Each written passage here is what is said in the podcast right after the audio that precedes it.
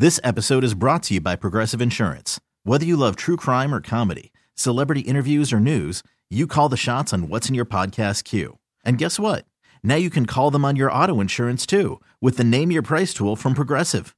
It works just the way it sounds. You tell Progressive how much you want to pay for car insurance, and they'll show you coverage options that fit your budget. Get your quote today at progressive.com to join the over 28 million drivers who trust Progressive. Progressive Casualty Insurance Company and Affiliates. Price and coverage match limited by state law. We're flying from London to New York. How long's it going to take? Eight hours, plus or minus a little bit, but it's in that range, yeah? Well, for years, there was a plane that could make that trip in under three and a half. This is sound from that plane, one of my favorites, Concorde or the Concorde, depending on who you talk to. Most of you probably remember, but if you're on the younger side, maybe you've only seen one of these in a museum or pictures. I've always wondered, what was it like in there? So we're going to find out, because I've got questions. I am excited for today. We have three former Concorde pilots for British Airways. There is a lot to talk about. There is not that much time.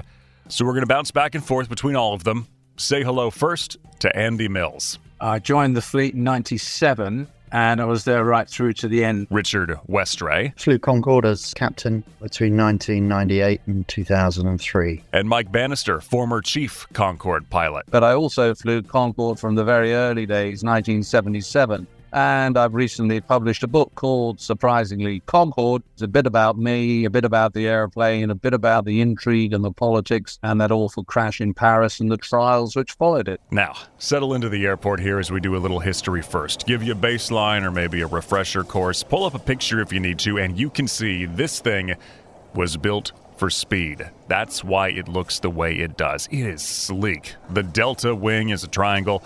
Those engines, the nose that moved up and down, this was supersonic flight. Most planes you're on, they're under 600 miles an hour.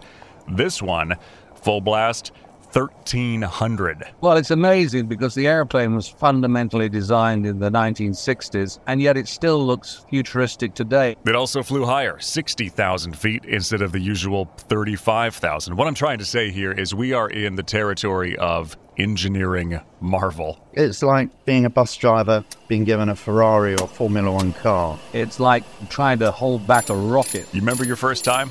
I mean, who am I kidding? Of course you all do. Sitting in the seat as a cat. yeah, it was fantastic. 15,000 foot runway, weather was perfect. And boy, did she go. The captain sitting next to me at the time said, Right, Mike, climb straight ahead and level off at 2,500 feet if you can. I don't think anybody's ever achieved that. So throttles fully forward, literally push back into your seat.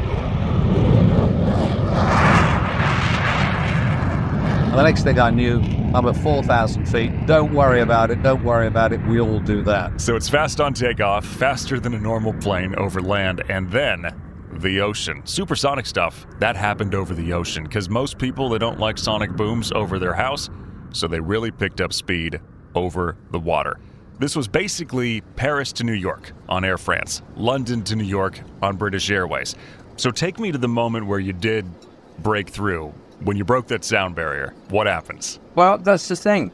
All a bit of a non event, really. There was absolutely no physical sensation whatsoever. Yeah, this part surprises a lot of people. All the pressure instruments on the flight deck all did a kind of a twitch as the shock wave established itself and moved up and down the fuselage. So, would you say something?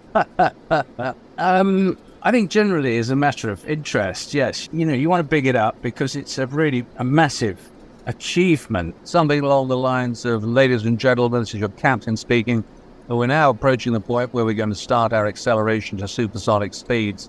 This we do by opening up our engines again to full power. And very soon after that, you'll see the indicators in the cabin going through Mach 1, the speed of sound. After that, up to Mach 2. Again, so high you can kind of make out the curvature of the Earth. The sky above you darkens. And the real demonstrations of that speed came when you'd overtake a conventional airplane.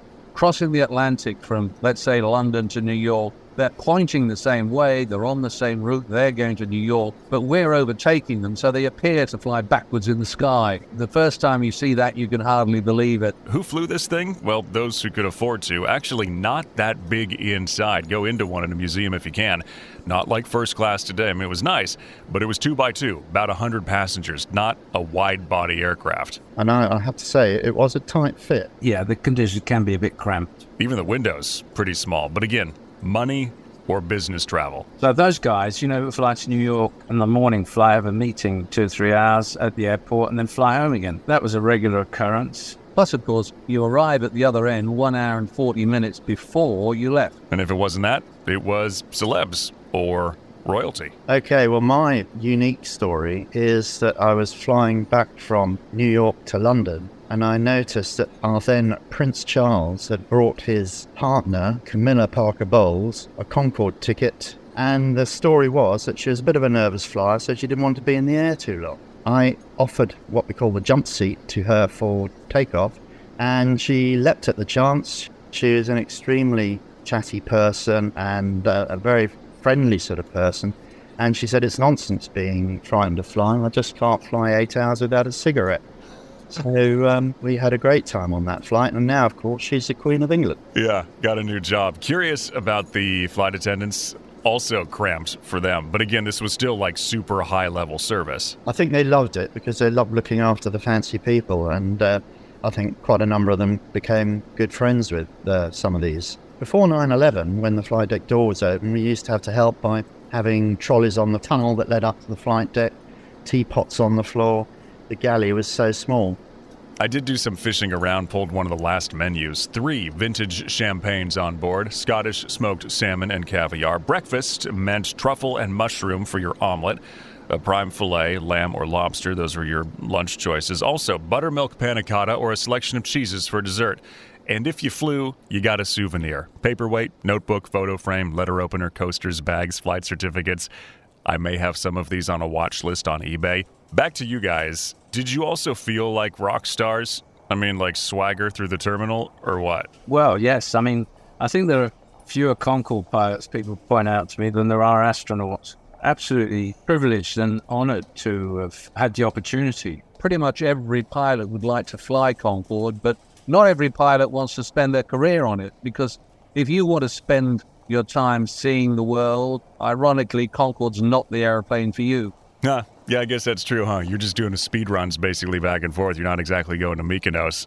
So, what happened in the end? Did it run its course? I mean, still amazing, but 27 years. Or was it money? Or, look, we did have the crash with Air France. They've made documentaries about this. There's plenty to read online uh, if you're interested in that. But were people losing faith? The issue for us was the cost. It was clear that Air France were going to pull out of the project and that all of the costs associated it that had been split between the two airlines would fall on British Airways. You know, there were optimists and pessimists on the fleet, and I think the optimists were always thinking it would go on. But I, I was possibly on the side of the pessimists. I flew our CEO a few times, and he told me then, you know, the writing's on the wall with it. I still remember when I saw one land and the nose had drooped down so they could see the runway because it was so long and so streamlined you had to bring it down a few degrees so you could see where you were going. But I mean, you must still get it all the time when people find out. It still rubs off. I live in a small village in Dorset, and I'm known in the pub as the guy that flew Concorde. And we obviously, as crew, took terrific pride. I don't know, the sheer achievement, really. Yeah, second time we've heard that word, huh?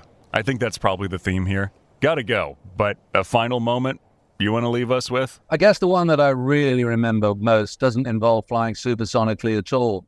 It was Her Majesty's the Queen's Golden Jubilee, the 50th anniversary of her coming to the throne, and I was honored and privileged to fly that aircraft in close formation with the Royal Air Force Aerobatic Team, the Red Arrows, I guess the equivalent of the US Blue Angels. So we were going down the Mall at just a thousand feet. At that height, you could see everybody. And then as we came within the end of the Mall outside Buckingham Palace, you could see Her Majesty standing on the balcony in this flame orange outfit, clearly visible and waving away. You don't kind of get to do those things every day. It was one of the key Concorde moments of my career. That's it. There won't be another. Unless, of course, there will be. There have been plans for successors. Different companies, one now, Boom Supersonic. You can look them up. They're working on bringing back faster than sound passenger travel. For various reasons, though, we probably won't be going as fast as Concorde did. It was a different time. But we did it. And I think that's pretty cool. Thanks for being here. Also, told you about the new show that's coming in the fall. We have a name, which is a clue as to what it's going to be, but you're going to be looking for something called Do You Work Here? It's going to be really fun. We'll talk right here next week.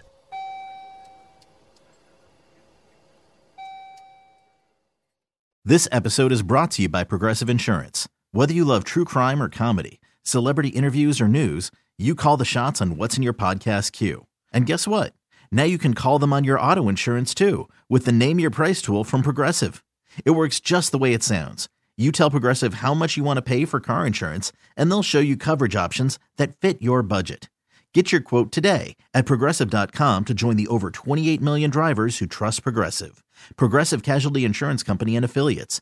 Price and coverage match limited by state law. T-Mobile has invested billions to light up America's largest 5G network from big cities to small towns, including right here in yours. And great coverage is just the beginning. Right now, families and small businesses can save up to 20% versus AT&T and Verizon when they switch. Visit your local T-Mobile store today.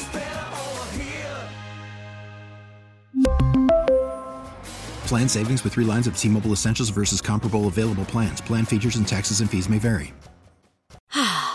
Spring is a time of renewal, so why not refresh your home with a little help from Blinds.com? We make getting custom window treatments a minor project with major impact. Choose from premium blinds, shades, and shutters. We even have options for your patio, too. Blinds.com invented a better way to shop for custom window treatments. There's no pushy salespeople in your home or inflated showroom prices. Our design experts can help you find the perfect window treatments on your schedule. We'll even send free samples directly to you. Plus, we can handle the measuring and installation for you. Unlimited window treatments installed for just one low cost. And with Blinds.com, you'll always get transparent pricing, no hidden fees. Our free shipping and 100% satisfaction guarantee can put the spring back into your step and into your home, too. Shop Blinds.com right now and save up to 45%. Up to 45% off for a limited time at Blinds.com. Blinds.com. Rules and restrictions may apply.